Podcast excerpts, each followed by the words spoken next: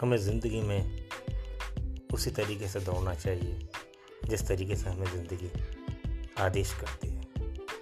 और खूबसूरत पलों को अपने एहसासों के साथ हँसते हुए इस ज़िंदगी में वो कुछ ऐसे आयामों के साथ जुड़ना चाहिए कि हमसे बेहतर न कोई कर सका है न कभी कोई करेगा। यही ज़िंदगी का नियम है, यही ज़िंदगी का मूल्य है, यही ज़िंदगी में सर्वस्व है, यही ज़िंदगी की पूर्णता जय हिंद जय भारत।